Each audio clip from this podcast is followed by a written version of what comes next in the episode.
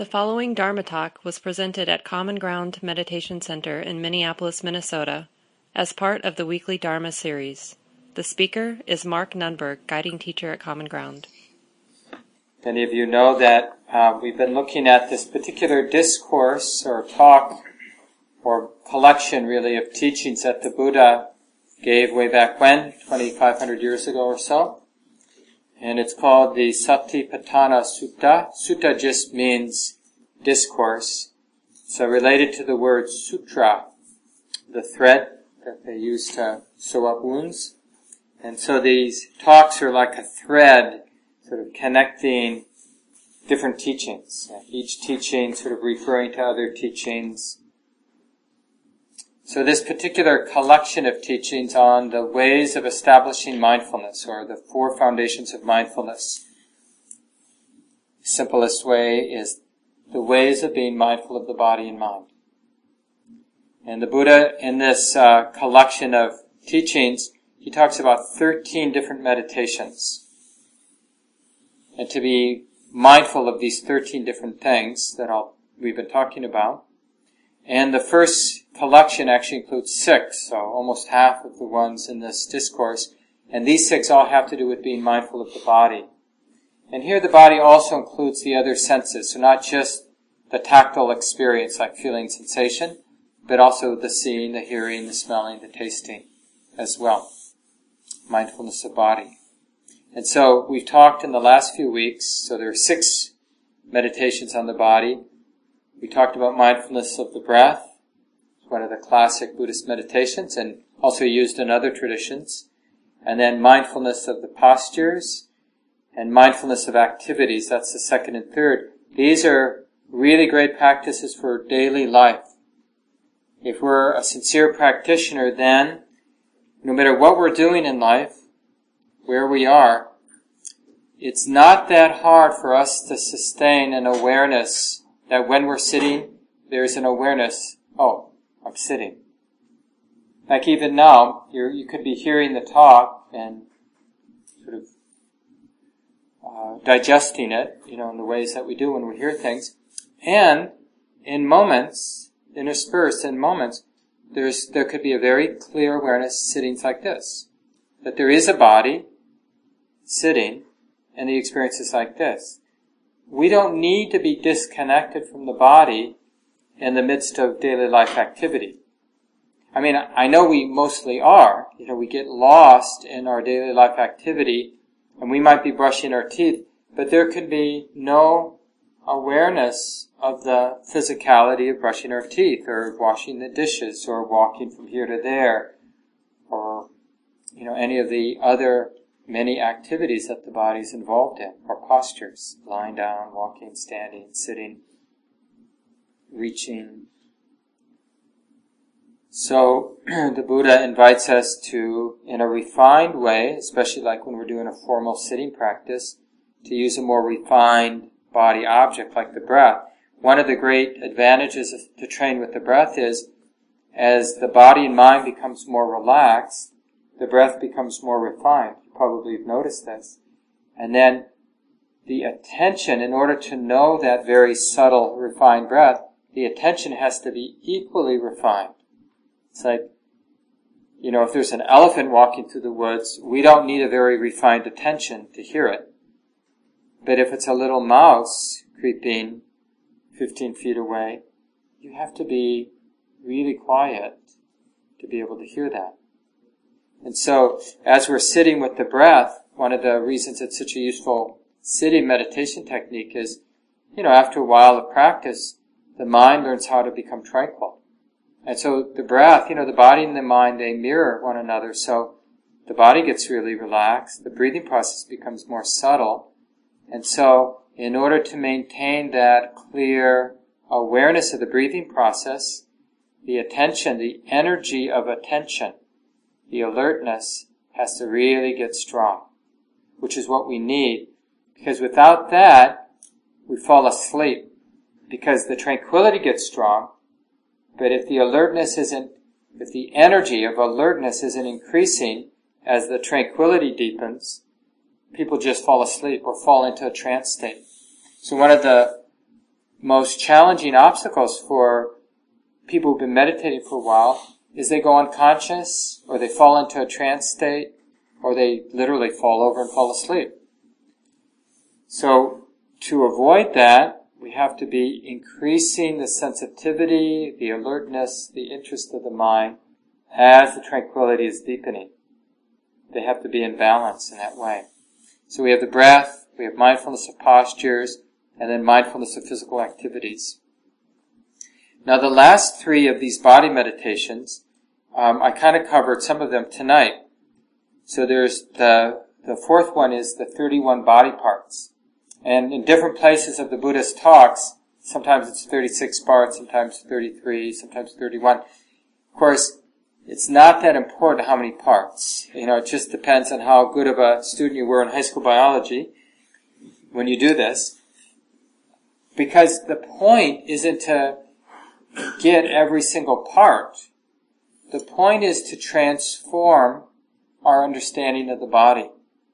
See, the way we normally live, the view we have of the body in our normal conscious, uh, normal uh, interactions and inner dialogue is as a one thing. Like the same thing with our car. You know, I think about my Kia Rondo out there in the parking lot. I don't think carburetor, front seat, passenger seat, driver seat, seat belt, steering wheel, alternator, pistons. You know, we don't think about it like that. Because we've got this very convenient convention, C-A-R. And that concept, right? That word and concept holds it all together. So I don't have to, my, my mind, my cog, you know, the cognitive process doesn't have to get involved with all the little, like how many screws are there? How many belts? How many this? How many that's? I don't even have to go there. And that's the same thing with the body. We've got this really nice convention, this verbal convention. We say, my body or your body, and then it represents, but the thing is, it's, it supports delusion because we begin to think of the body as an entity, but it's not really this entity, it's a collection of parts. And when it, when it's held together, you know, in a nice way, it's collected together in a bag of skin, then it's much easier to feel, to take it very personally. You know, like it's my body that belongs to me. It's myself. Right? We have one of those three views of our body and it changes moment to moment.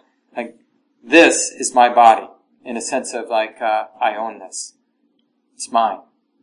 Or this body is me you know, it's synonymous with me. I am the body, the body is me. Or whatever. You know, I'm inside the body. Or the body's inside me. but we have some personal, you know, the body has some kind of personal meaning to us. And that's relatively easy when it's all wrapped up in the skin, because it's just easier to grasp, to own. So the Buddha invites us, and I, just like, you know, how four-year-olds or kids around that age, they like to, you know, see a bunch of buttons and categorize them, you know, big buttons, small buttons, blue buttons, red buttons, you know, buttons with three holes, buttons with one hole. So we can be, you know, spiritual aspirants doing that kind of deconstruction or that kind of organizing. Okay, what do we have here? And if you do this regularly, it's not like you have to do it forever, but if you do it for a period of time, with real enthusiasm, like have some fun with it, don't make it a grim task. Because it's easy for the mind to make it morbid. But why is it morbid? In this chapter, um, some of you know where some people are at least are reading along with these talks that I'm giving.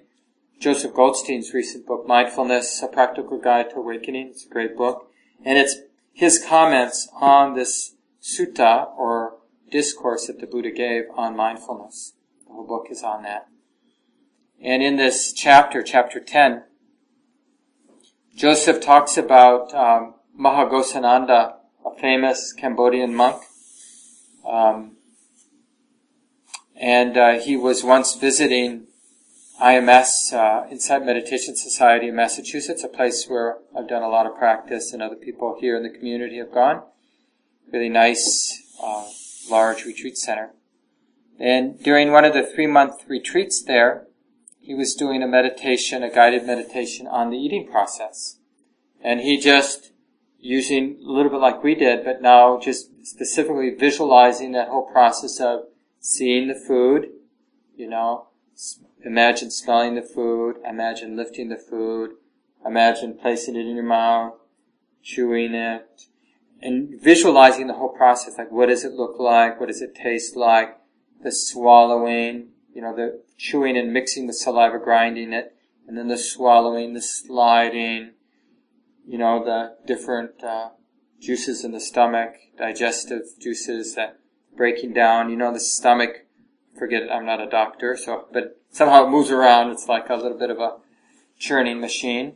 You know, further helping to break things down, uh, mixing up the the different liquids that help to break things down, and then some of that, of course, being absorbed, uh, water being extracted, and eventually, you know, coming out as excrement.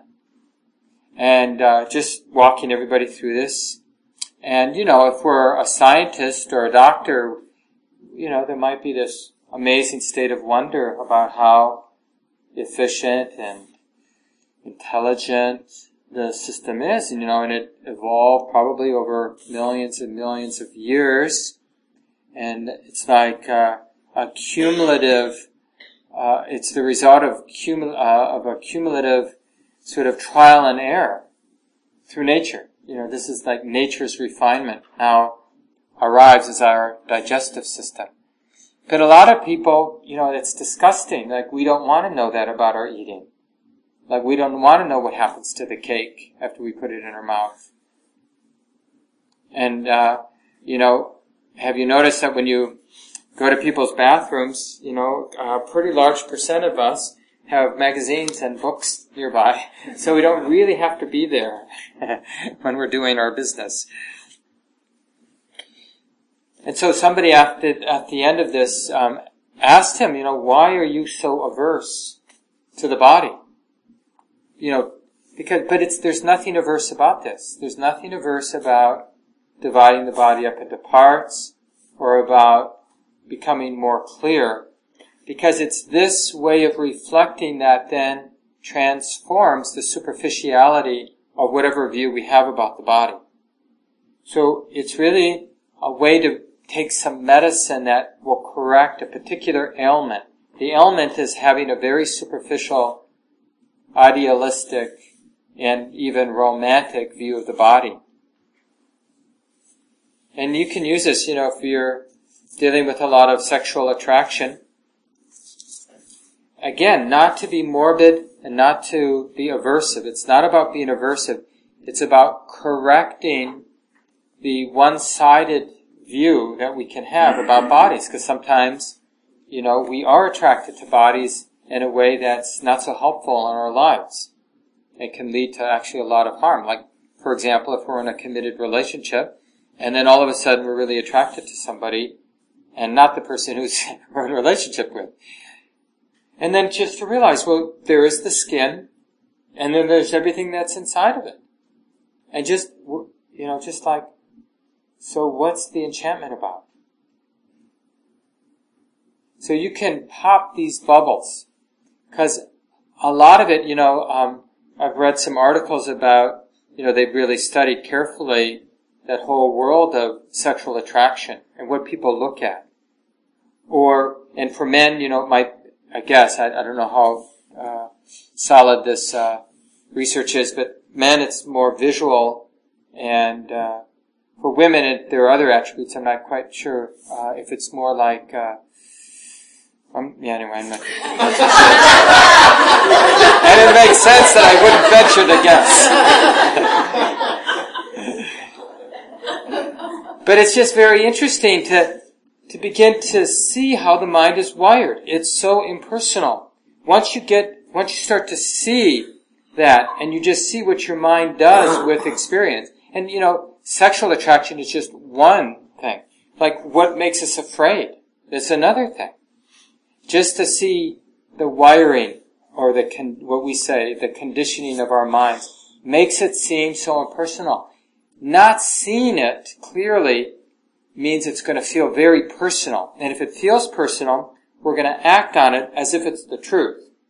Like, I really do want to be with this person. I need to be with this person.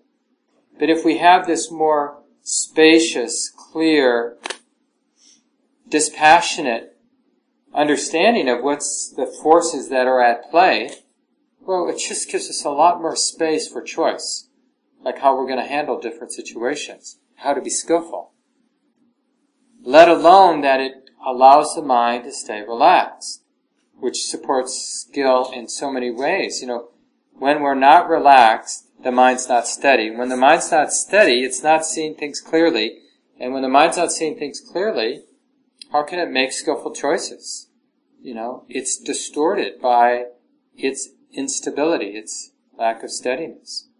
So steadiness is really important. So that's the fourth one. And you could, you know, track down if you want. Let me know if you can't find it, but it's pretty easy to find uh, on the internet uh, descriptions of this 31 body parts meditation that the Buddha gave. It's quite common in uh, Theravada Buddhism, the Buddhism that we practice here that comes out of places like Thailand and Burma and Sri Lanka, sort of southern Buddhism. Um, and then the other we touched on briefly in the guided sit, the four elements meditation. This is the fifth one. So we have breath, mindfulness of postures, mindfulness of physical activities, and here, you know, this is where we include the seeing, hearing, smelling, tasting, right? So it's like whatever the five physical senses are doing, that's the activity of the moment, and that's what we're paying attention to. And then mindfulness of the 31 body parts, or however number, but it's the deconstruction of the body into groupings, into parts, and just developing that dispassionate, oh yeah, this body's made up of parts, and it's like this. And then the next one is the four elements meditation. And uh, back in the day of the Buddha, you know, their sort of science was that things are made up of four elements. So they described it in terms of heat or temperature. They use the word fire.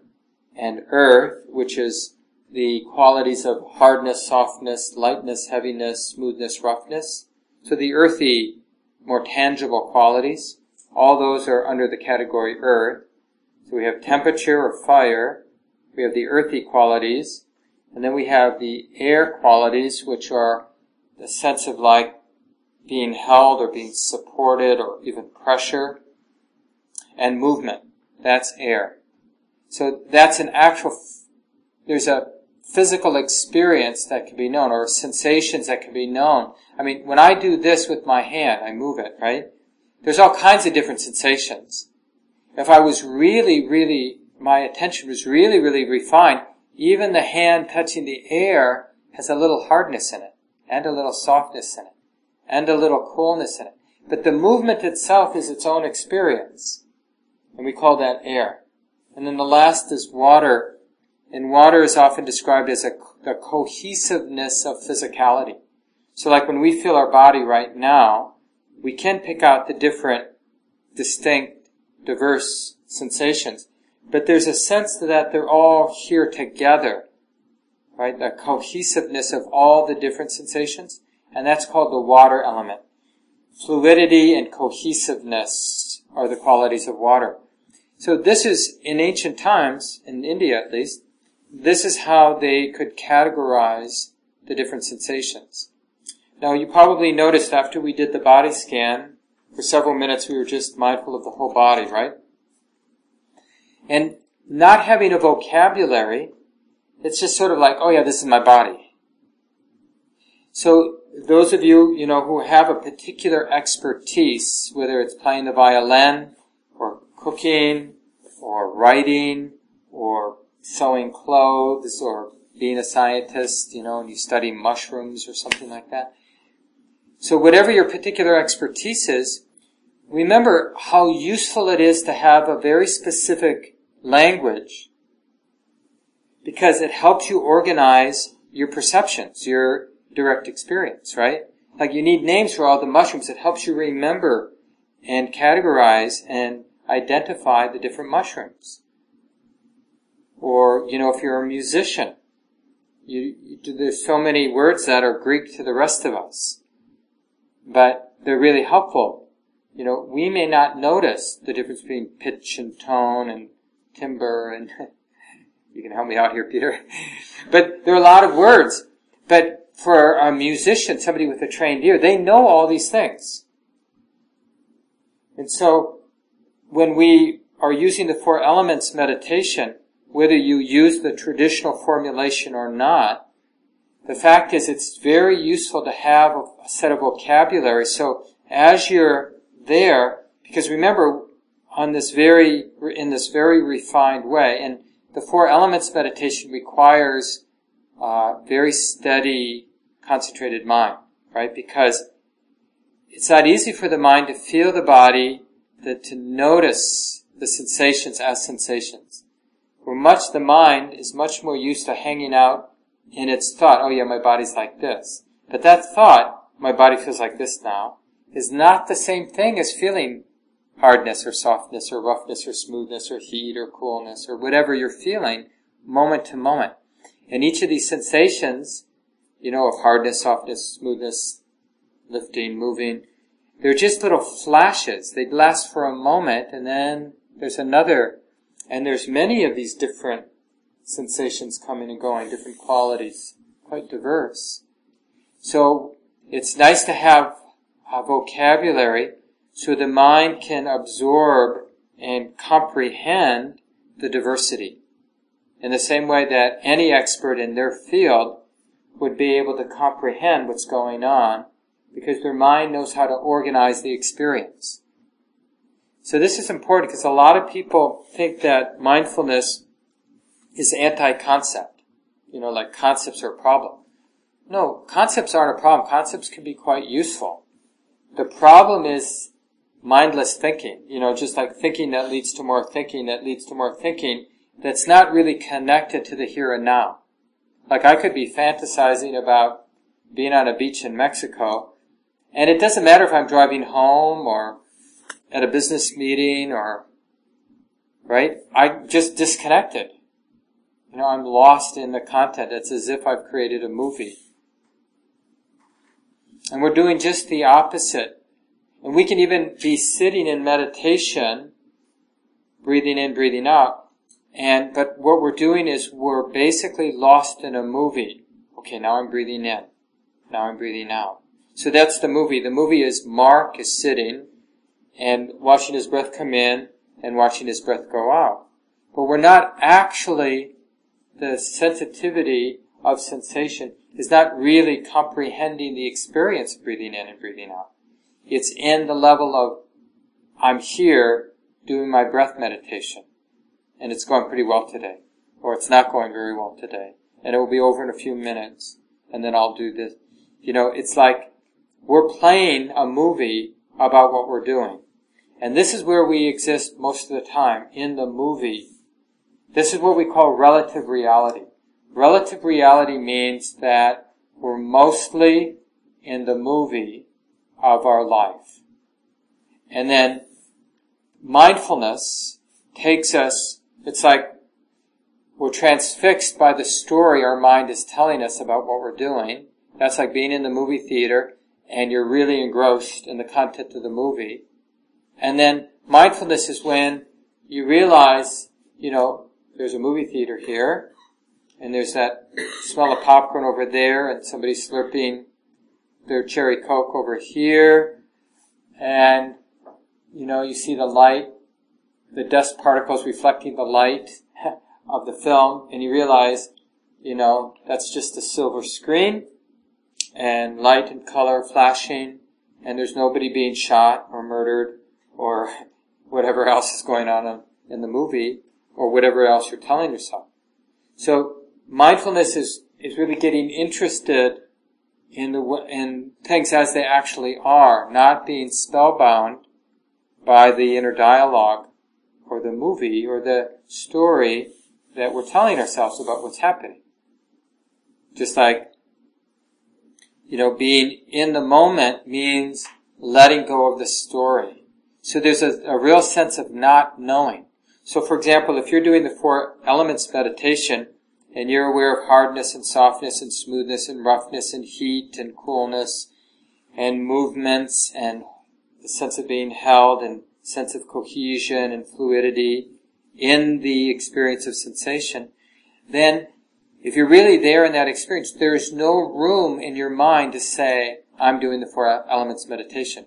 So there is a not knowing that you're doing the four elements meditation when you're doing it. In the same way, when you're mountain biking down a steep hill and you're 100% into doing it, you're not aware that you're biking down a mountainside. It's like the mind is on the uh, pre-conceptual level. If there are concepts, they're far off into the periphery because the mind is totally in the moment of sensation and seeing and hearing and all the, and the choices of turning, you're not even the one who's making the choices. If you're at that level of like, should I turn this way or should I brake or, you're not really at your peak in terms of these kinds of intense activities. Right? Because that intercession of being the one who's got to choose really gets in the way of the efficiency of the activity. You have to let go of being in control in order to be really efficient and really effective and functional. And this is not just true when you're mountain biking down a, a hillside. This is true just in terms of having relationships and working a job and taking care of our body and, you know, doing whatever we do in life. So the four elements meditation is a way to two things. Break apart this sense of the body as me or mine or who I am and training the mind how to drop the story in order to realize experiencing without an overlay, without the conceptual overlay, or at least with the conceptual overlay falling more into the background. And uh, the Four Elements meditation is one way to do that. So then there's the last one, which I we didn't do uh, tonight, but I'll just describe, and it makes I think it makes a lot of sense too. Although it's even easier for this one to seem really morbid, and it's often called the corpse meditation or the meditation on decay. And again, it's it's designed to break the spell. I mean, even though we all intellectually know that everybody is going to die, and it's just, you know, if there's birth, there's death, we all know that, that it doesn't occur to us that this body is going to fall apart. And so, what happens if we live a life where we're not forgetting that? You know, the law of entropy. Whatever has come into form will dissolve and fall apart. That's just the law of nature. It's not, it's not like personal that that, that happens. And it's just so interesting how frightened we are naturally of, you know, stumbling upon a squirrel full of maggots, you know, that's been hit by a car and two weeks later we just happen to be there on the curb and we see it you know, you remember probably the first time as a child that you stumbled upon a dead animal that had been dead for a while. It can, can make a, like you can have nightmares actually. Kids have nightmares after seeing that. There's something very, um, maybe archetypal about that image. And what it really is pointing out is that we have this conditioned belief that it's not going to happen to this body Or basically, it's not going to happen to me. But because we're identified with this body, you know, we, we think, well, can't happen to this body. I'm 55 now, and, uh, you know, it's just like, I have to, I, it's, it's always surprising, like when I look in the mirror or I remember that I'm 55 because my mind, you know, it doesn't seem 55. And it's not. The mind isn't 55. But it's, But whatever the mind is, it's inhabiting a 55 year old body. And someday, you know, if I don't die, it will inhabit an 85 year old body. You know, or whatever the age is when this body dies. And the Buddha suggests it's quite useful to incorporate, to bring that fact in, the fact of decay, that this is the inevitable result. Like the last line in this instruction, one applies it to this very body, this body too, such is its nature, such is its future, such its unavoidable fate. And so what you do with this meditation, you just sit in a calm way, either in your formal meditation posture or you could sit anywhere to do this contemplation. Or you can even do it in your, on the bus and you can do it with your body and you can do it with other bodies too. And you just remember that at some point, this lifespan for this body will end. That is true. That I know. No questions about that. And then when it ends, and some of you maybe have had the good fortune to be around your pet or your loved one, a parent that died, and you know exactly what happens in that process of being alive to being dead. And it's an amazing thing to be around because it's shocking to see something that was alive not be alive anymore. Because it shocks this uh, superficial sense in the mind or conditioned sense in the mind that it's not really going to happen. And it really brings out a sense of humility because the one thing we know when we're around that experience is we, we don't know what it is really. I mean, on one level, we, we understand it physically, like, you know, the plumbing starts, stops working, the nervous system stops doing what it does. So we understand that level, but we don't really get how there was something animating this body, which we sometimes call the mind, and then there's nothing animating the body. And then, of course, just to bring the point home, we can use our imagination or we can actually observe um, corpses. You know, now there's more of a movement. We did this with my mother and to some degree with my father when they died. I kept the body around and we just did the wake right there um, with my mom at home because she was at home when she died. And we kept her there for a little bit more than 24 hours and uh, and we cleaned her and dressed her, and uh, then the family could the next day the family could gather around, and we just hung out with her body. And of course, you see immediately in the first hours, you know, the body gets quite cold, and uh, color changes and the stiffness, and then that's just like uh, so informative to just see. Oh yeah, this is what happens to bodies. It's a mistake, and there's nothing like why we call this bad is very interesting or scary. There's nothing scary, and it's neither good nor bad, it's just what happens.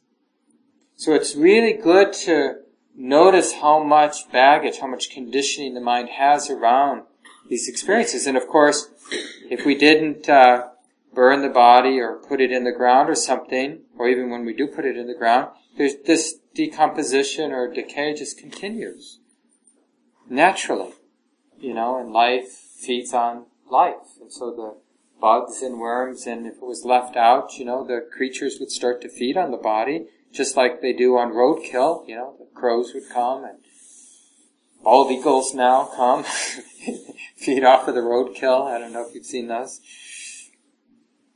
And, uh, little critters and big critters and worms and, you know, after a while there's not much left but bones. And even those eventually, after a long time, get bleached and start to fall apart.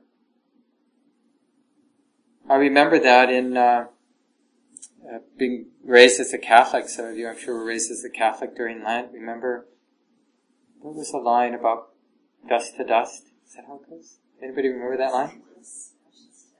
Say it again. I don't remember. I, dust to dust, ashes to ashes. Yeah, but in one way or another, they captured that idea, you know, that, that, of mortality and bringing it in. You know, for all the, you know, issues with Catholicism that different people have, you know, having a big crucifix, or other Christian churches too, having a big crucifix, somebody dying, is sort of uh, interesting symbology, isn't it? And uh, it's useful to remember there is death, there is decay. And that's really what the sixth meditation on the body is about. Like, this will happen to this body. There's no way around that. So let's live our life not in denial, but just incorporating that reality. This body is subject to birth and death. They kind of go together. You don't get one without the other, even with technology. And death has a particular trajectory, you know. Decay, it's all, and we can not be afraid of that. We can practice seeing it, noticing it, and not being afraid of it. And it's liberating, surprisingly. And it depersonalizes the body. And it's much easier to relate to the body as nature instead of me or mine. And that, that's the direction the practice takes us. So I'll leave it here. We have about 15 minutes. I'm imagining that uh, either you have questions about some of these six body meditations that I've talked about tonight, or you have experiences that seem relevant to some of the things I've said that might be useful to share with the group. So what comes to mind? no, but you can. Anne asked if I put her back together. I was wondering if you could do one for all of us to get back together, just a quick one. That really disturbs me a little. Because I feel like But see I'm gonna wander. Hmm? I feel like I'm gonna wander, like, if I'm not back in my skin. Yeah, but but that yucky, funny feeling is actually really nice to look at because we. we it's fine to put yourself back together. There's nothing wrong with that. And sometimes when I do this meditation, we do put the body back together. But remember that the body always will be this collection of parts in the same way that a car is a collection of parts. So the, my body as a entity is just a concept. Whether we uh, put our body back together or not, it remains what it is. But I don't agree. I mean, I think, I think that the body, well, I think that the imagination is this, is mind intent. And that you can travel with your mind intent, with your energy, places. And that that is part of high-end meditation. And that if you uh, travel somewhere and you don't have a return, there can be consequences. I feel as though um, it's not just a concept. Like if you live in your body, it's not a concept. It's a, it's a, it's a, it's not a concept. So I don't know. I, I, I put myself back together, but I worry that I forgot something. But I worry that other people will be like traveling, and they'll have like, and in shaman places and religions where people walk death with people or go down passageways, they always have to have rituals to get back. So the question now though, Anne, is, are you aware of the fear that's right here and now? Definitely. Good, so just sit with that. Yeah. Instead of telling yourself stories about it, Yeah. just see if you can make peace with the fear that's come up, or the disorientation, or whatever that experience that you're coming out of. Yeah. Just look at that, because you have the capacity to include that too. Yeah, yeah, this too. This uneasiness, this whatever that you're experiencing right now. Look, I can, I can say yes to that too. I can make space for that too. Because that's the empowerment of the practice, the liberation of the practice is we don't have to be afraid of whatever the mind creates, including the mind creating the idea that the body is a collection of parts. Like I said, it's not reality, it's just corrective medicine. Right? That's all it is. We imagine the body as a, you know, a bunch of parts, not as, oh, that's the truth and this is wrong, but the fixation we have about the collection all wrapped together in skin is not healthy. It's not useful. So we need to correct the attachment. It's not that having the sense of the body as a whole is wrong, but grasping it as some ultimate truth is uh, heavy and stressful and makes us less functional in life. So we loosen the screws by cultivating, taking the medicine, which is cultivating this other view. And we actually don't want to leave that view. We don't want to sort of put it all back together. We want to remember that both are true.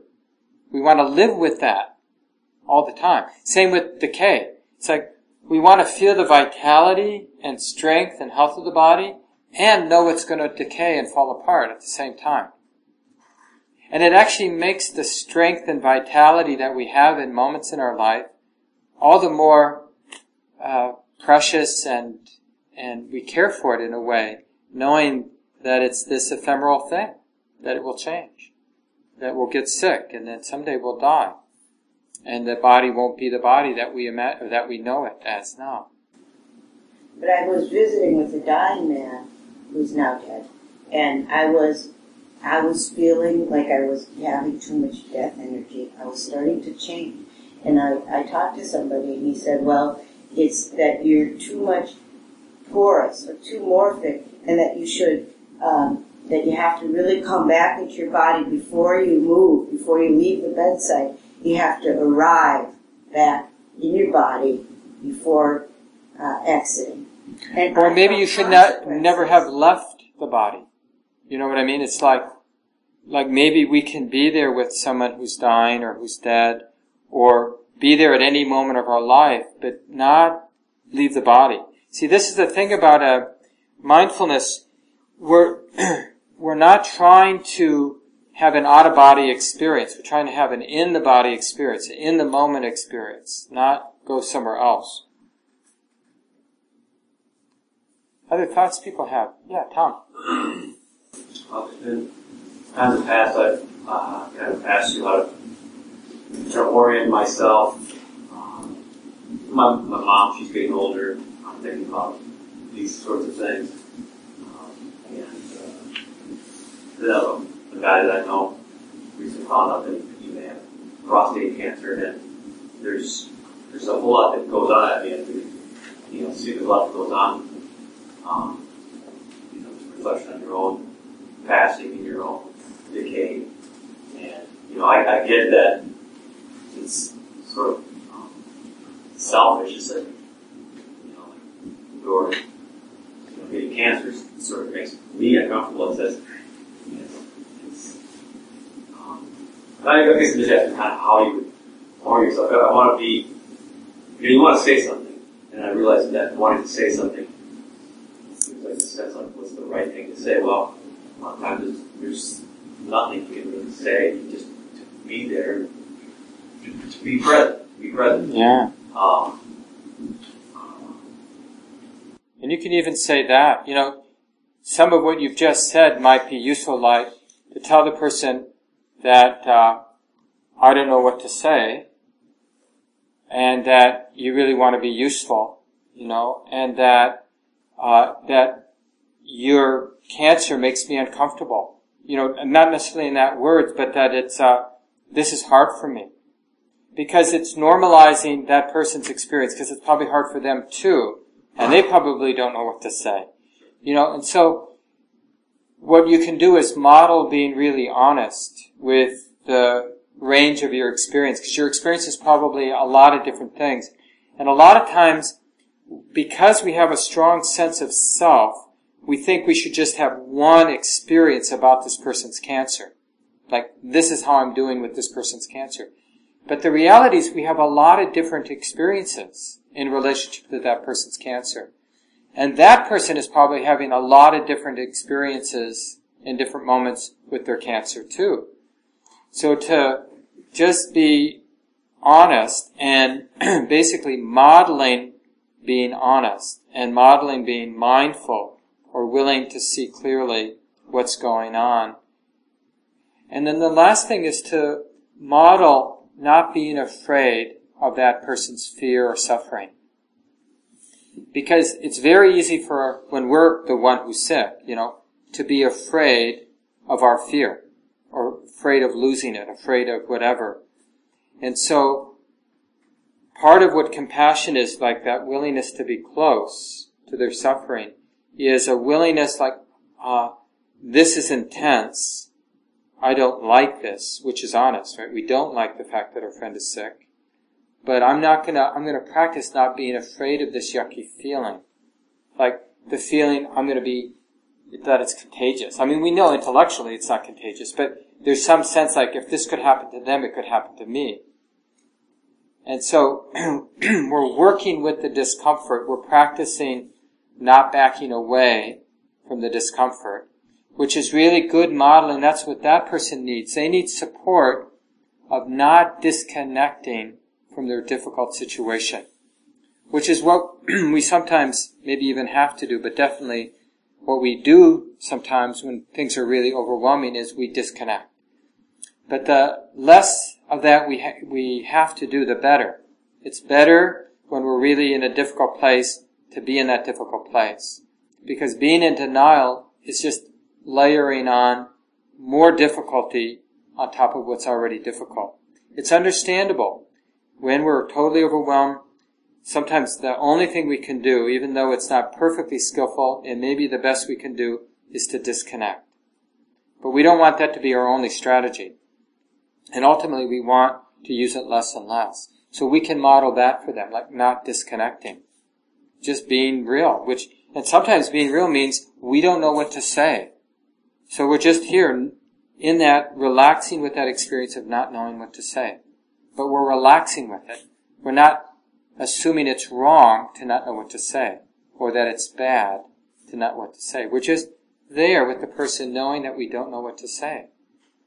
I'm in that experience a lot. I mean, you know, partly I operate as a minister, even though, you know, in Buddhism we don't really have ministers, but being a Dharma teacher, you know, I, I show up for people sometimes when they're sick or something's going on in their families.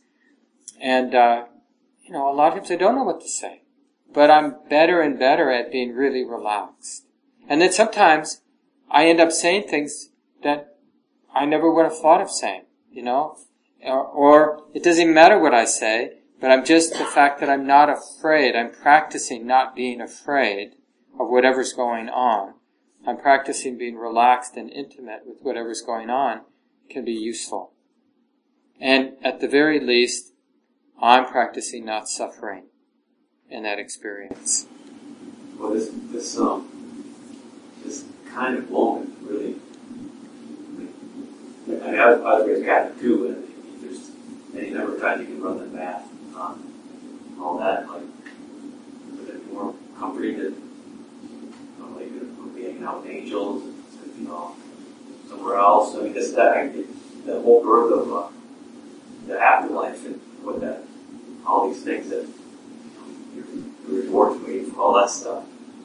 Just born of this, um, this, just the exact opposite of what we were kind of talking about tonight, with being with it. I mean, not being with it. Right.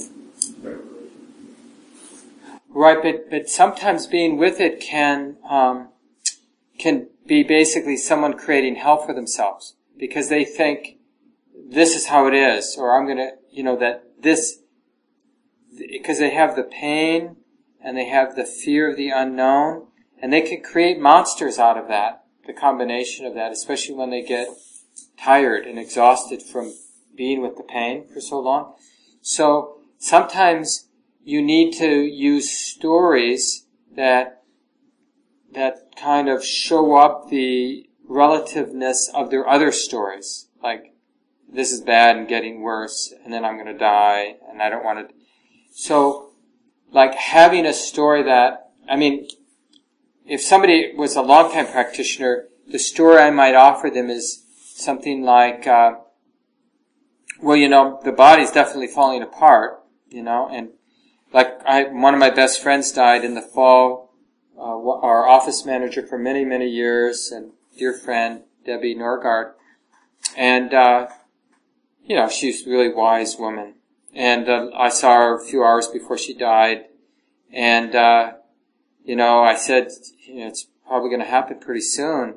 And she she was still talking at that point, just not much, but she said something like, "Yeah," and. Uh,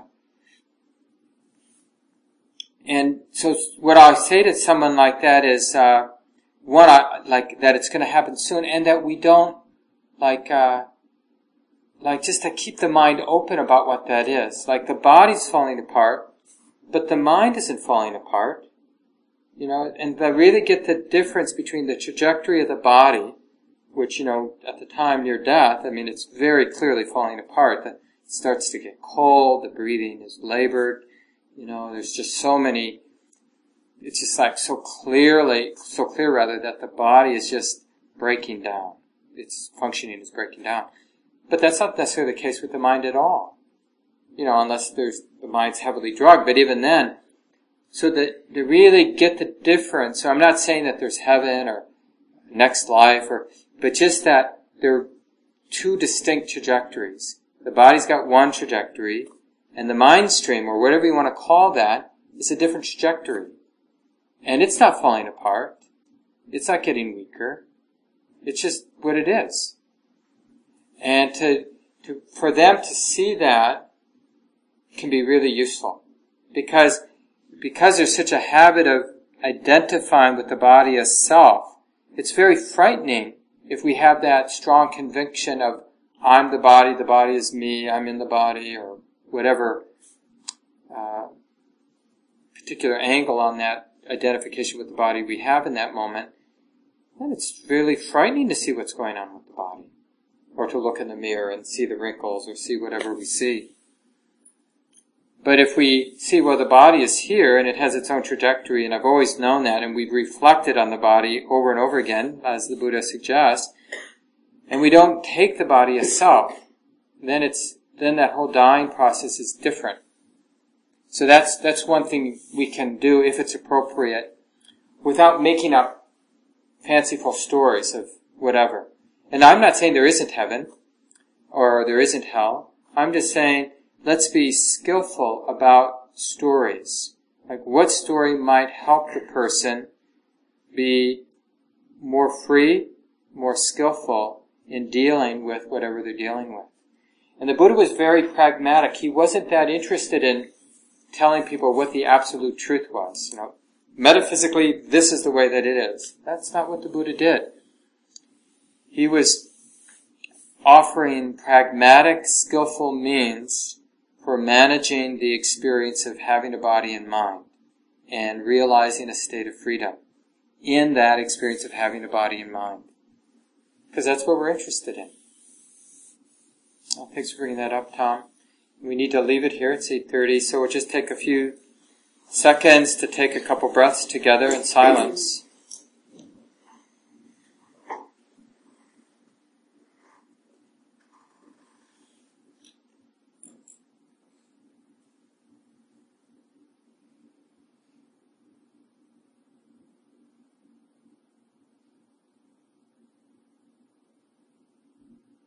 The silence can be a free fall. Mind doesn't need to cling or hold.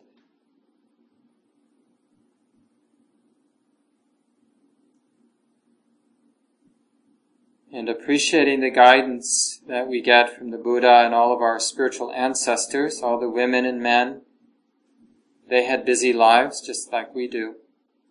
And they took up the practice of being more awake, more mindful in life, developed wisdom and compassion, and we we can be the grateful recipients of this stream of wisdom and compassion. So now it's our turn in our busy lives to do the best we can.